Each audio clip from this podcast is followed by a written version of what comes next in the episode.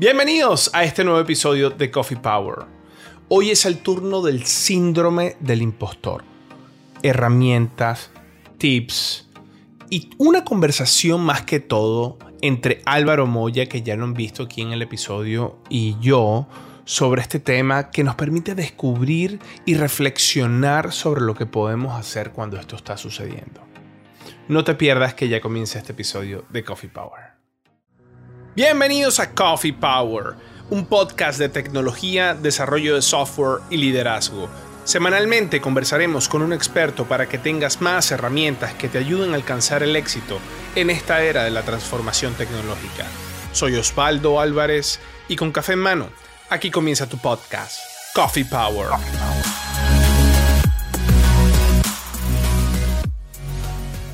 Miren a quién les volví a traer el día de hoy. El señor Álvaro Moya. Maestro, ¿cómo estás? Muchas gracias, Oz. Bueno, pues encantado de estar aquí segunda vez. Soy el primero que repite. Hay varios que han repetido, pero, pero, pero, siempre tu caso va a ser especial. Álvaro, te trajimos para hablar un tema que has estado hablando mucho, que te hemos visto ah, abiertamente hablando por las redes sociales, por LinkedIn, que es sobre el síndrome del impostor, ¿no? ¿Qué es para ti el síndrome del impostor?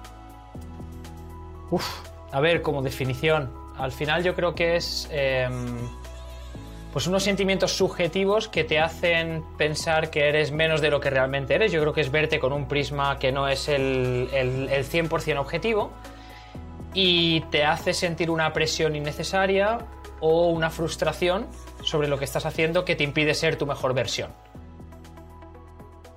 Sí. puede valer como algún tipo de definición.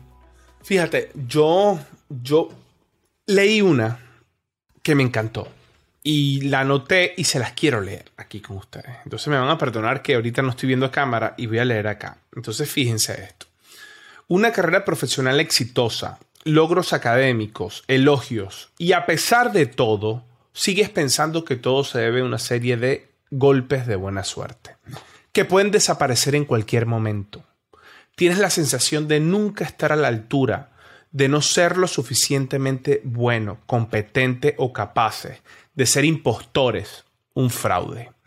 Las personas que viven atrapadas en un síndrome del impostor difícilmente valoran o aceptan cualquier tipo de logro como propio. Lo atribuyen a la suerte, a que lograron engañar a los demás, a que aún no han descubierto su incompetencia. Entonces, puede llegar a convertirse en una experiencia muy dolorosa que afecta la calidad de vida. ¿Cómo, cómo tú ves, cuando yo te estaba diciendo todo esto, cómo, cómo esto te resuena a ti? Lo primero, con mi. Eso ha sido mi vida todo el tiempo.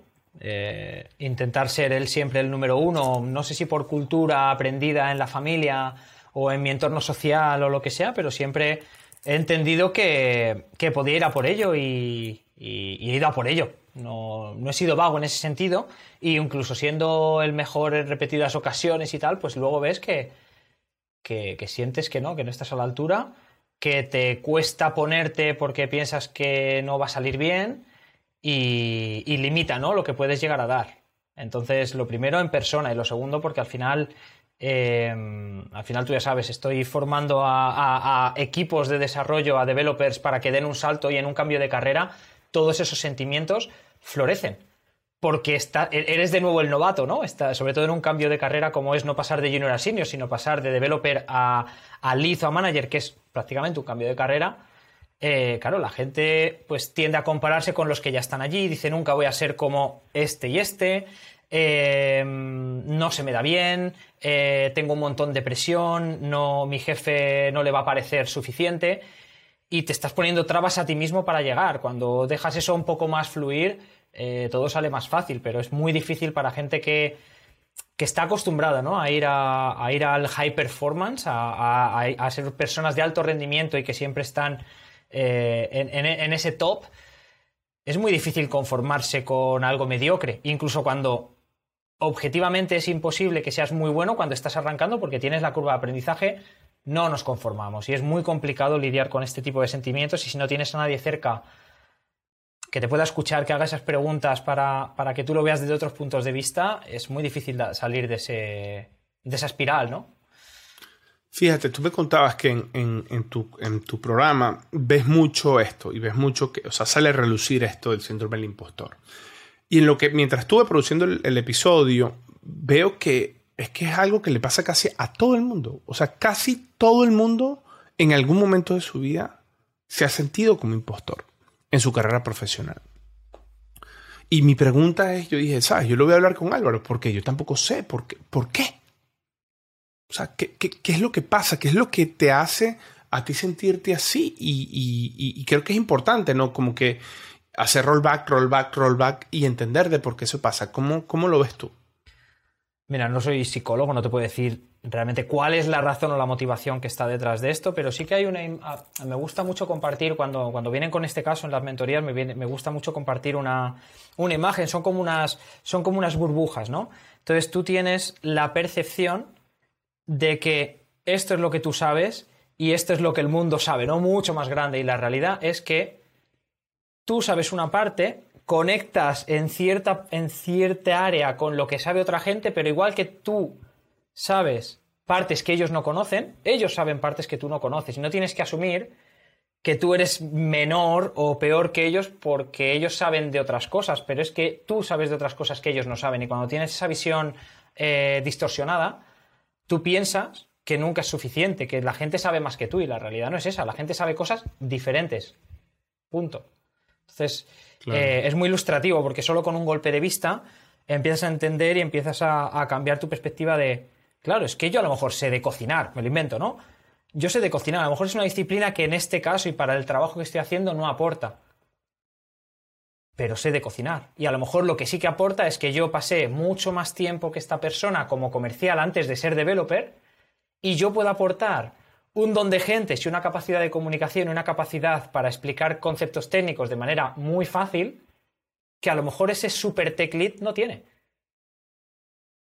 Y entonces le pones un par de ejemplos y empiezan a entender sus fortalezas y empiezan a decir, claro, es que somos perfiles diferentes con habilidades que hemos entrenado durante toda una vida de manera diferente porque hemos sido criados y educados en entornos diferentes.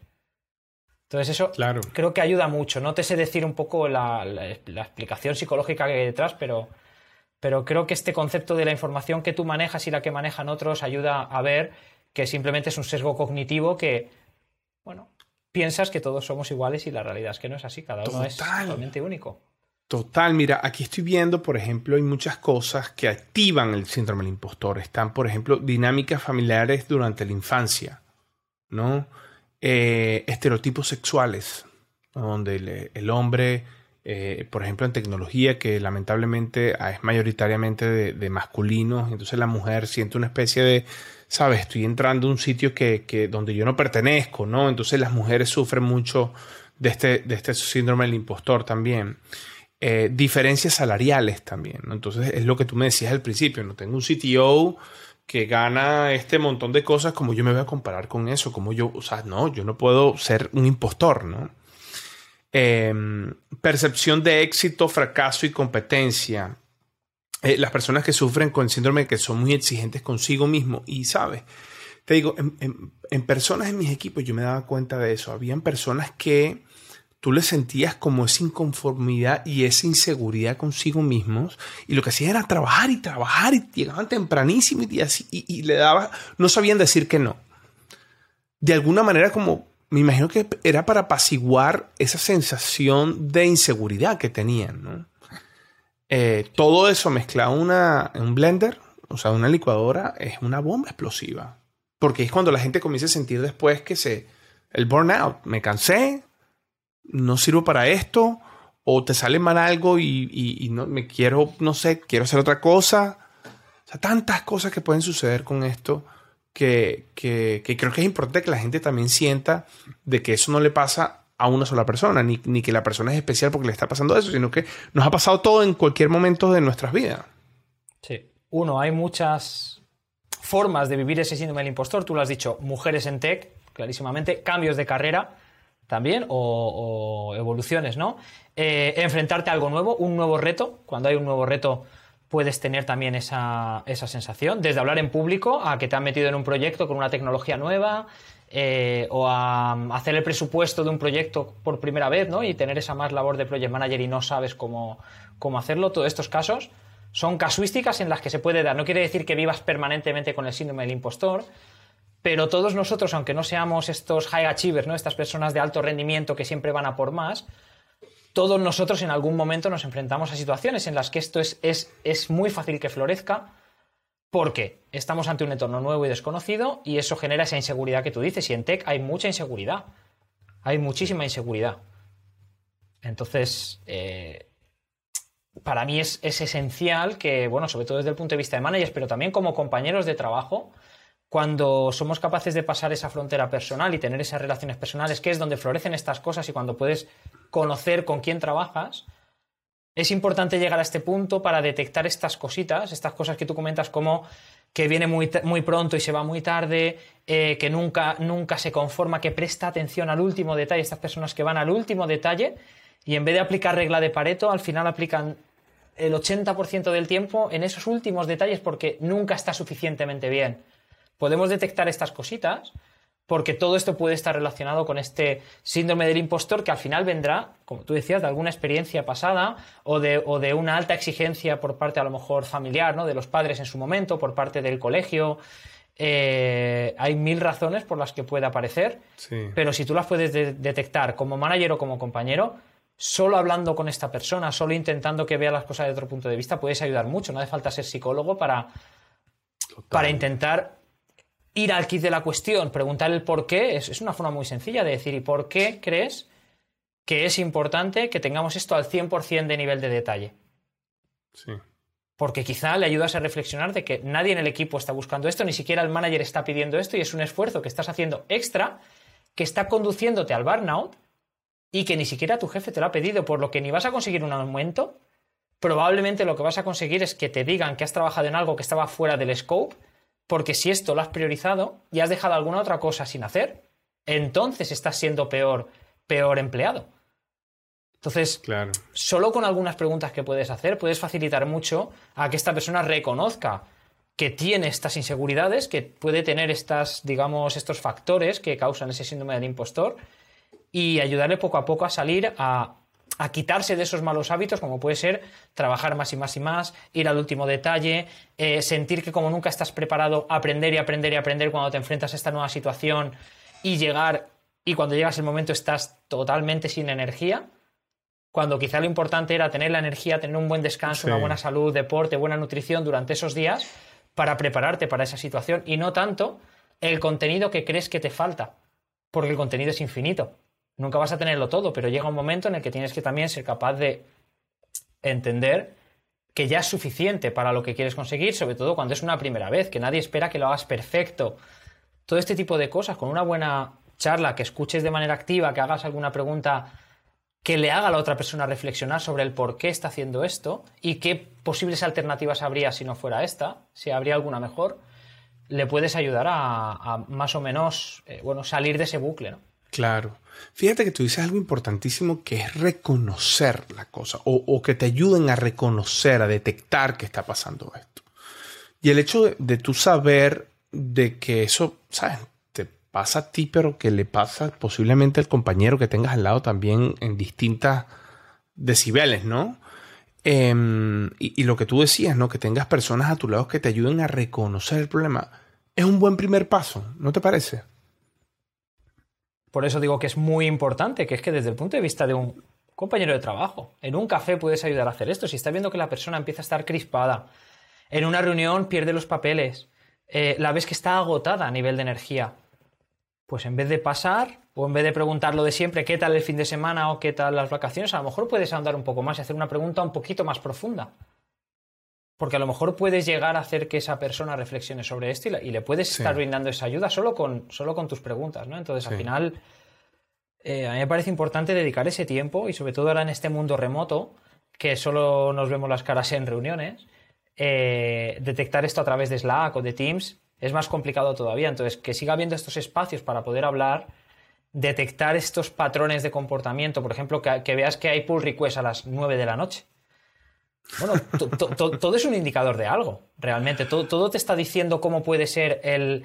Eh, cómo pueden ser los patrones de comportamiento y cómo está trabajando esa persona en su día a día. Y si tú ves algo que es anormal, eh, ¿por qué no lanzas una pregunta de curiosidad, ¿no? De pura curiosidad. Claro. Ahora, Álvaro, tú que has tenido experiencia como CTO en muchas compañías y liderando equipos en, en desarrollo de software, en tecnología, cuando vas detectando estos problemas, ¿cómo tú puedes ayudar a una persona? ¿Qué herramientas les pones a las manos? ¿Cómo lo guías? Bueno, primero tengo un par de recursos, al final, un par de contenidos de blogs, como te digo, este tipo de imágenes que te ayudan a, que te ayudan a, ver las cosas de otra perspectiva, algún tipo de infografía que te enseña un poco eh, los patrones de comportamiento que suele tener las personas ¿no? que tienen este síndrome del impostor para que ellos intenten reconocerse en esos patrones. Y que vengan ellos con esa reflexión y entonces puedes seguir haciendo esas preguntas. Para mí es eso, ¿no? Tener esos one-to-one, esos espacios privados en los que se sientan seguros, en los que sientan que no pasa nada.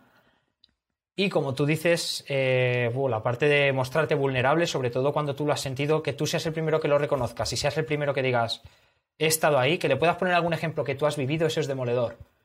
Eso es lo que mejor funciona de todo. Y cualquiera de nosotros, como digo, si nos paramos media horita a pensar en momentos en los que hemos tenido este tipo de comportamientos, tendremos un súper ejemplo a mano, súper valioso para poder ponerlo sobre la mesa cuando veamos que alguien está así. Y decir, ¿sabes qué? Yo también he estado ahí. Claro. Y ese no era el camino. Tuve que hablar con alguien que me hizo ver que lo estaba haciendo mal. Y en ese caso fue mi pareja, mi madre, mi hermano, mi manager. O un terapista. O un terapista. O un terapista. Fui terapia que creo yo que, es una de las mejores maneras de, destapar toda esta cuestión de, estos issues que te hacen verlo. Sí. Para mí es tienes que tener un entorno seguro. Y si tú no eres capaz de proporcionárselo porque quizá no sea tu rol, o no quieres, o no puedes, eh, recomendar esos entornos seguros que son un terapista, que son personas profesionales que se dedican a, generar estos entornos en los que puedes hablar abiertamente para poder llegar a la raíz ¿no? de, y a la motivación que está detrás de, los comportamientos que tenemos.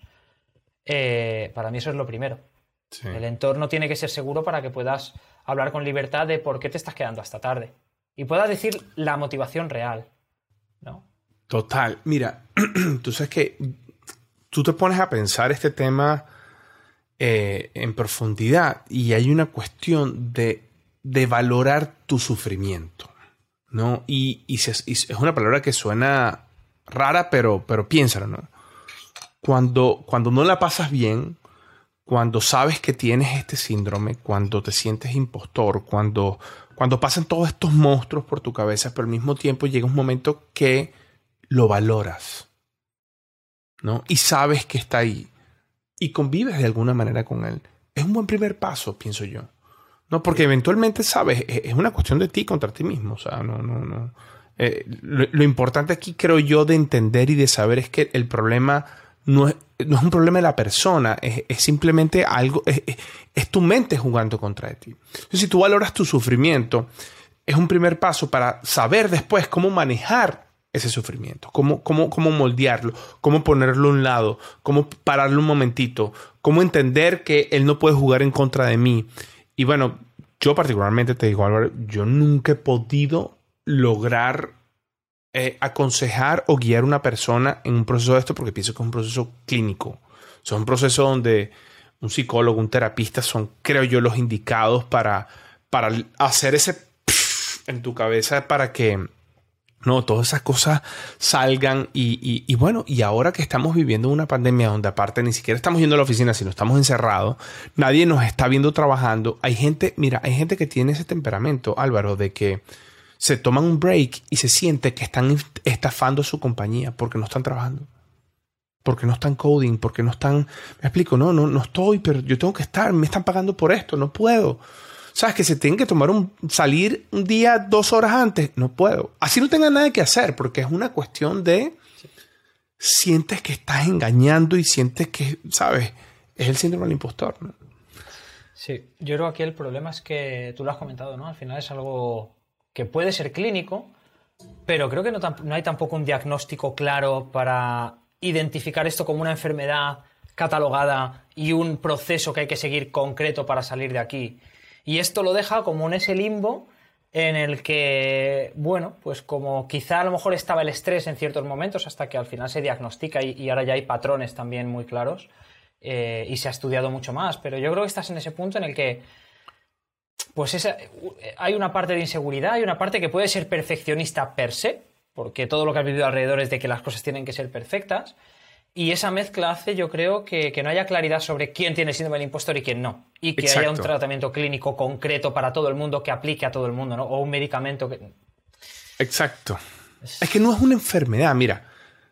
El, el, término del síndrome del impostor, y me disculpan acá que lean, pero es importante que no me pierda ninguno. Fue acuñado por dos, dos psicólogas clínicas en 1978, de nombres eh, difícil de pronunciar, después de llevar años trabajando con mujeres que llevaban el historial de gran éxito académico y laboral que paradójicamente no se describían a sí mismas como exitosas y vivían constantemente con una sensación de, de falsedad.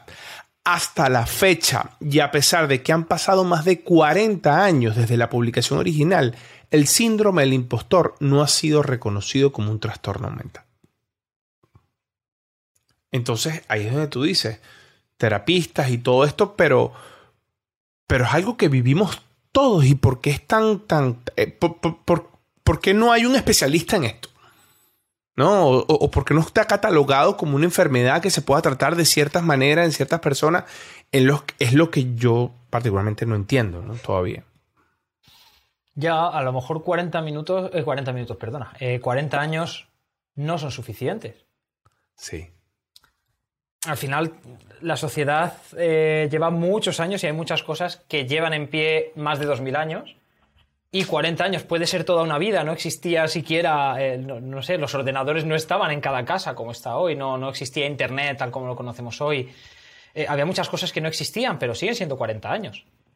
¿Vale? Es, entonces es la vida de una persona realmente hasta la edad adulta, no es tanto tiempo.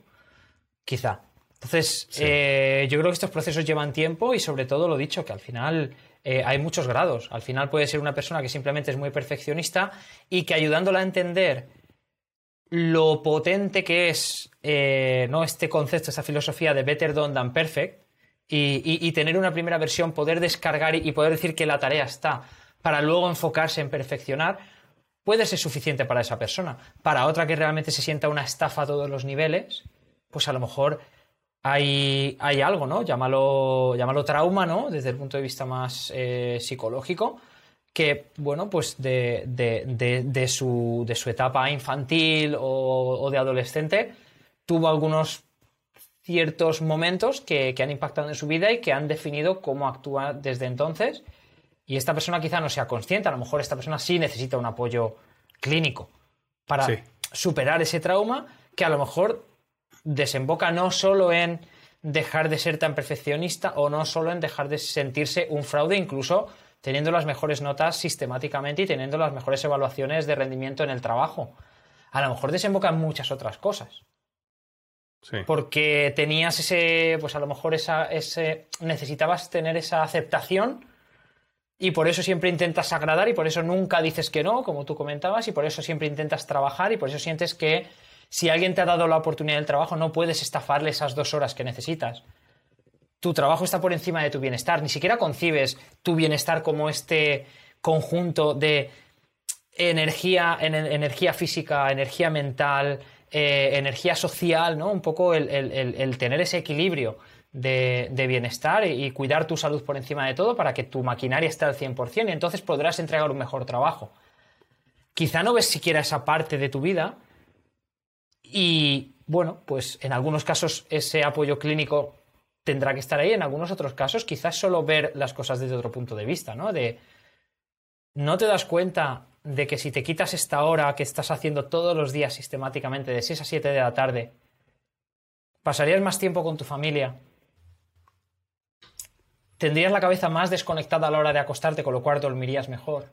Y al día siguiente en menos horas podrías hacer un trabajo mucho mayor porque sientes ese cariño, ese amor, esa aceptación por parte de, tus seres queridos que hay mucho más fuera del trabajo. Ellos sí te aceptan y te quieren y te valoran tal como eres. Claro. ¿Vale? Vas a llegar con toda tu energía al trabajo que ha venido de esa energía social y la vas a poder a poner, eh, poner a trabajar en tu, en tu oficina y con tu trabajo en el tiempo que necesitas, vas a ser más productivo y no vas a necesitar e-, esa hora extra. Pruébalo una semana y a lo mejor solo con esa semana en la que has tenido esa conversación informal y esta persona durante una semana pruebe a irse una hora antes para dedicárselo a su familia, a su salud, al ejercicio, a, cocinar, ¿no? De manera más saludable o lo que sea que pueda hacer con esa hora extra que se acaba de regalar a sí mismo ¿eh? y que se debía a sí mismo desde hace mucho tiempo, quizá cambie muchos patrones de comportamiento a raíz de eso que haga que en todos los aspectos esté mejor y se, pueda estar evitando este burnout y, este, y esta, bueno, esta sensación de fraude. ¿Vale? A lo mejor estaba en esos hábitos el problema. Y nadie le había educado en esta parte. Claro. Fíjate que en, una de las publicaciones que tú hiciste también, em, hay, hubo un punto que a mí me, me quedó también, que decía, una de las cosas que puedes hacer para mejorar esto es poner metas claras y responsables. Ahí me gustaría preguntarte como que, ¿por qué? sobre todo para personas que, que somos muy ambiciosas, eh, sería irresponsable eh, ponerte metas que no vas a llegar. Y yo creo que también tenemos nuestro histórico como para saber qué sería responsable. Y seguro que tenemos un historial de muchos retos que hemos tenido y muchas metas que nos hemos puesto demasiado ambiciosas. Y quizá las personas así lo que hacen no es tirar la toalla, porque sea demasiado. Lo que hacen es correr contra el reloj, sacar tiempo de donde hace falta, porque se han puesto una meta y son high Lo que dicen que van a hacer, lo cumplen, porque tienen que cumplir con esa otra persona. No pueden fallar a nadie. Y menos a sí mismos, porque el mayor, el mayor juez de todas sus acciones son ellos mismos. Entonces, son tan exigentes consigo mismos que cuando se ponen esas metas, eh, no, permiten, no se permiten decir, puse mal la meta, vamos a reintentar el planning. Van a por ello con todo. Y eso es lo que sí que causa el burnout. Por eso, para mí, ponerte una meta más asequible, más responsable, puede ser el inicio de darte a ti mismo la cancha, ¿no? Darte a ti mismo esa oportunidad de, oye, que no necesitas llegar a la luna ya. Empieza a entender que incluso bajando tus expectativas y bajando la, la ambición, sigues estando por encima de, todo el resto de la gente porque vas a tal ritmo y tienes esa ambición y esa, y esa demanda de ti mismo que es incluso contraproducente. Esto a mí me lo enseñó uno de los, uno de los mentores del líder, ¿no? Alfonso Huber, que es muy, muy grande. Y, el día que me conoció, en 10 minutos, hablando conmigo para entender la situación de mi empresa porque le quería como coach de mis equipos, me dijo, oye Álvaro, em, tú tienes mucha demanda ¿no? de, de las cosas que haces, tú eres muy exigente contigo mismo y, me caló en 10 minutos y, bueno, eh, verbalizar delante de él, nunca nadie, ni mis padres, ni mis jefes me han exigido tanto como yo me he exigido, desembocó en una conversación, en una reflexión posterior interna que me hizo ver lo que él me decía. ¿Sabes que quizá esa, esa demanda que tienes, digamos, tan exagerada que te pasas por exceso, eh, esté limitando tu capacidad real de, de, de, delivery, ¿no? Lo que realmente puedes entregar. Y al principio dije, no puede ser. Y poco a poco eso se te queda aquí, la, pues no, esos coaches que hacen preguntas inteligentes, te quedas con ello, te quedas con ello, y de repente te ves en una situación en la que dices, ay, pues es verdad. Por haber querido ir a por tanto y por ser tan exigente conmigo mismo, no he estado al 100% para entregar o no he priorizado adecuadamente y me está haciendo ser peor profesional. Claro, y después te sientes fracasado. Y porque estás fracasando en algunos casos de verdad. Porque no estás logrando ese objetivo enorme que te pusiste. Y como lo quieres hacer con toda esa perfección, de repente estás dejando otras cosas. Claro. Y eso es ser un mal empleado en ese sentido, como decía antes. Entonces, eh, te das cuenta con tus propios ejemplos por qué esa persona hizo la pregunta adecuada que realmente pues no tenía sentido ser tan exigente. Y todo lo que dicen, ¿no? De que, eh, bueno, eh, todo en demasiada dosis es perjudicial. Todo, todas las cosas. Pues esto era lo mismo, esa exigencia que yo tenía conmigo mismo de, de querer siempre ser el número uno sistemáticamente, llevarlo tan, tan, tan a rajatabla y en todos los aspectos, me hacía a mí, pues, quizá no tener ciertos espacios para cuidar esta maquinaria, que es el cuerpo, ¿no? Que es al final lo que te permite eh, entregar ese trabajo, no estar dedicando suficiente tiempo a la parte social, sentir ese afecto que te recarga las pilas, estar en contacto con las personas que son lo más importante al final por encima del trabajo y sobre todo quizás no estar priorizando lo más importante solo porque lo que yo tenía que hacer lo tenía que hacer perfecto. Nadie me había pedido que estuviera perfecto. Nadie me había pedido incluso que revisara el trabajo de otros para ver que el conjunto de todos estuviera perfecto. Y entonces estaba perdiendo un tiempo que no me estaba permitiendo trabajar en otras cosas. O como lo otro también lo tenía que entregar, estaba consumiendo por esta perfección un tiempo que le estaba quitando a mi salud o a mi familia. Por unas cosas o por otras empiezas a entender que el tiempo es el único recurso, que todos tenemos la misma cantidad y que es innegociable. Entonces, si ves que eras tan perfeccionista y empiezas a ser un poquito menos perfeccionista, empiezas a tomar decisiones más rápido y, y, borras esa parálisis por análisis y para decisiones pequeñas como qué ratón me compro, no hace falta consultar 14 reviews en Amazon porque el coste de oportunidad entre un ratón y otro es 1 2 dólares y el cambio cuando es una commodity no va a ser tan importante. Ahora, si estás hablando de un budget de 10 millones para tu empresa, evidentemente tendrás que tener claro. tiempo para estar sobre esta decisión. Pero creo que tenemos también esa parte de infoxicación que nos hace pensar que toda decisión es la última y tenemos ese FOMO, ¿no? Ese, ese miedo a no tener lo mejor por el dinero que estamos pagando, por ejemplo, o por el tiempo que estamos invirtiendo. Y al final lo que hacemos es invertir mucho más tiempo, que es mucho más caro, para tener un, una, una, mejora del 0,001%, porque el ratón tenía un botón a la izquierda y decían que este botón en el otro ratón funcionaba un poco mal y se quedaba atascado. Y has perdido a lo mejor tres horas viendo y viendo y viendo reviews que le podrías estar dedicando a descansar, estar con tu familia, hacer un mejor trabajo y entonces sí priorizar lo que realmente es importante. Es así, es así. Es un poco es así, hermano. Yo, así que si ustedes están en algo similar a esto, sigan estos pasos, pónganlo en práctica y busquen ayuda. Creo que es lo más importante. Álvaro, eh, cuéntame qué viene con Líder. Bueno, eh, lo que viene siguiente edición de Ignite, por supuesto. Líder es la compañía de Álvaro, ofrece unos cursos y unas, unos entrenamientos para líderes en tecnología que son fabulosos. Así sí, que discúlpate que, que interrumpí. Nada, nada, no. Es verdad que nos centramos mucho en toda esta parte de, del self-leadership, ¿no? El liderar tu vida antes de poder liderar a otros. Eh, y nos metemos en este tipo de temas al final. Y, mis, mis, alumnos pues vienen con este, a las mentorías con, con estas preguntas, ¿no? De, del síndrome del impostor, eh, cómo puedo priorizar mejor, cómo puedo vencer esta parálisis por análisis porque trabajamos mucho esta parte que desgraciadamente en tech no se trabaja tanto y para liderar equipos y dar ese salto de carrera bastante importante.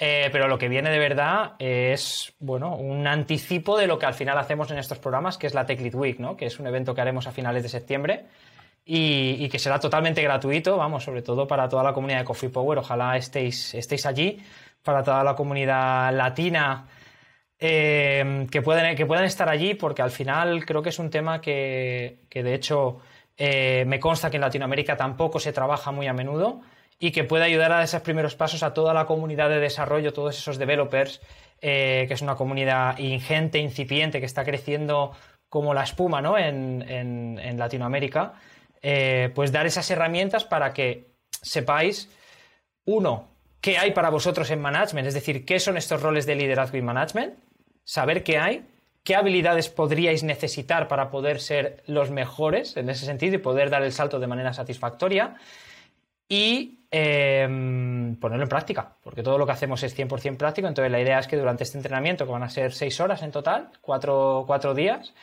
eh, bueno, podáis practicar y, bueno, eh, contribuir ¿no? con, con, esta comunidad y esta comunidad de, de, aprendizaje práctico a que realmente las habilidades que necesitáis sepáis cómo las podríais cultivar y demos algunas, algunas, algunos ejemplos durante los workshops para que las podáis realmente poner en práctica. Así que lo dicho, Eh, no sé si lo compartirás luego, Osvaldo, pero la idea es eh, ir a techleadwith.com. Aquí lo vamos a dejar aquí abajo. Tenemos un link eh, también, lo vamos a dejar aquí en las descripciones. Así que nada, usted después de escuchar este podcast, váyase para allá y que de verdad, mira, nosotros que hemos estado cerca de Álvaro es una de las cosas que nosotros recomendamos. Yo que hice un curso de liderazgo en tecnología, este, lo que hace Álvaro, mira, es de primer nivel recomendado. Así que nada, allá nos, allá nos vamos a ver. Eso espero, verte allí. Además, espero contar contigo como invitado para pasarte el micro de manera improvisada. No, cuando quieras, cuando quieras, hermano, cuando quieras. Sabes que este es el podcast oficial aquí donde transmitimos cosas de líder, así que no lo dudes. Bueno, nada, es un placer contar con vosotros. De hecho, ya lo sabes, ya estáis en la web como, como Media Partner. Es un placer poder contar con, con eso, con ese apoyo que nos dais dentro de esta comunidad que sigue creciendo cada día Em, y es un placer eso, eh, seguir haciendo lazos con toda la gente que está aquí dentro, tanto en la comunidad de Slack como en YouTube, eh, siguiendo en Instagram, LinkedIn, es, es genial, así que lo dicho, muchísimas gracias por esta segunda. Espero llegar a platino, que reciba hermano, eh, sigue. algún tipo de merchant, ¿no? Por ser el, el más repetido en Coffee Power Podcast. sin duda, sin duda, hermano. Sin, claro que sí. Álvaro Hermanazo, te agradezco el espacio. Eh, gracias por, por, enseñarnos, como siempre, y, mantenernos siempre al tanto de estas reflexiones que creo que, yo son, creo que son muy importantes para nosotros en, en todo este proceso y toda esta presión tan grande que a veces nos llega y nos ponemos para tratar de ser mejores profesionales. Y creo yo que es importante saber cómo manejar estos episodios, estas circunstancias y bueno, y personas como tú siempre nos ayudan a, ser mejores. Sí, no hay que ver sin duda para acabar. Eh, estamos siempre subiendo la escalera y parece que siempre la escalera nunca acaba y siempre hay más y más y más demanda y más exigencia y a veces se nos olvida mirar hacia abajo, ¿no? De dónde estamos cada día lo que hemos construido. Porque quizá no lo veamos día a día, pero piensa dónde estabas hace un año, dónde estabas hace cinco y te explota la cabeza. Cada vez que haces esa reflexión te explota la cabeza. Entonces, eh, de verdad que todo lo que hacemos suma, que todo lo que hacemos es muy valioso y que si nos encontramos en una situación cualquiera que tenga que ver con, con lo que podéis encontrar, sobre todo en Internet, eh, y lo que hemos hablado en este podcast sobre el síndrome del impostor, hay que buscar ayuda. Puedes empezar por la gente de tu alrededor, si hace falta ir a un terapista, a un psicólogo, seguro que os van a dar las herramientas para salir de, salir de ese bucle, pero es que realmente es algo que limita lo que puedes hacer y nunca vas a ser tu mejor versión si tienes estos, estos pensamientos, estas creencias limitantes de que no eres suficientemente bueno. Entonces, eh, de verdad, buscar ayuda y esperamos sobre todo que, esta conversación, además bastante informal sobre lo que dos personas que lo hemos podido vivir o lo hemos podido vivir alrededor, eh, bueno, comentarios simples, esperamos yo creo que, que, pueda ayudar ¿no? a dar ese paso, sobre todo que reconocerlo, como tú decías. Claro que sí, claro que sí. Bueno, y a todos ustedes, bueno, cuéntenos si, les gustó el episodio, déjenos en los comentarios lo que ustedes opinan. ¿Qué cosas, primero si, si, si es algo que, con lo que se sienten identificados, si les ha pasado, qué les ha funcionado, nos encantaría leerlos porque, porque, bueno, así nos ayudamos entre todos. Estos son temas donde no existe una respuesta ni una sola verdad. Cada persona es un mundo completamente diferente, así que sus opiniones nos hacen mejores. Así que eh, también los invitamos a que se suscriban, a que le den acá like al podcast y si nos están escuchando a que se suscriban por Apple Podcast o por Spotify. Nos ayudaría mucho, es la, es la manera en que pueden ustedes demostrar em, em, esa, esa, conexión que puedan tener con, con este podcast y es la manera en que nosotros les podemos agradecer eh, eso y pueden estar juntos. Eh, como saben, este es un podcast completamente gratuito. Siempre estamos tratando de traer el mejor contenido para ustedes. Así que mientras más nos ayuden a crecer esta comunidad, a compartir los episodios, más nos van a ayudar a que podamos tener ese motor más afilado para seguir haciendo episodios. A todos ustedes muchísimas gracias por escuchar o por ver este episodio. Álvaro, agradecido como siempre. Así que nos vemos el próximo lunes en un nuevo episodio de Coffee Power. Chao, chao. Chao, chao. Te presentamos nuestro curso de liderazgo en equipos de ingeniería de software en Udemy, un curso donde aprenderás sobre estimaciones de proyecto y levantar capital, ensamblar los equipos de desarrollo de software, definir los pads de carrera, tanto la que es 100% técnica como la carrera de gerencia o la carrera de liderazgo manejar los cuellos de botella y la burocracia, entender el verdadero rol del líder en una operación de software exitosa y por último acelerar la operación. Este curso cuenta con más de 14.800 estudiantes y un rating de 4.6 estrellas de 5. Aquí, abajo en la descripción, te dejo un código de descuento para que comiences a hacer este curso ya mismo. Nos vemos en el curso.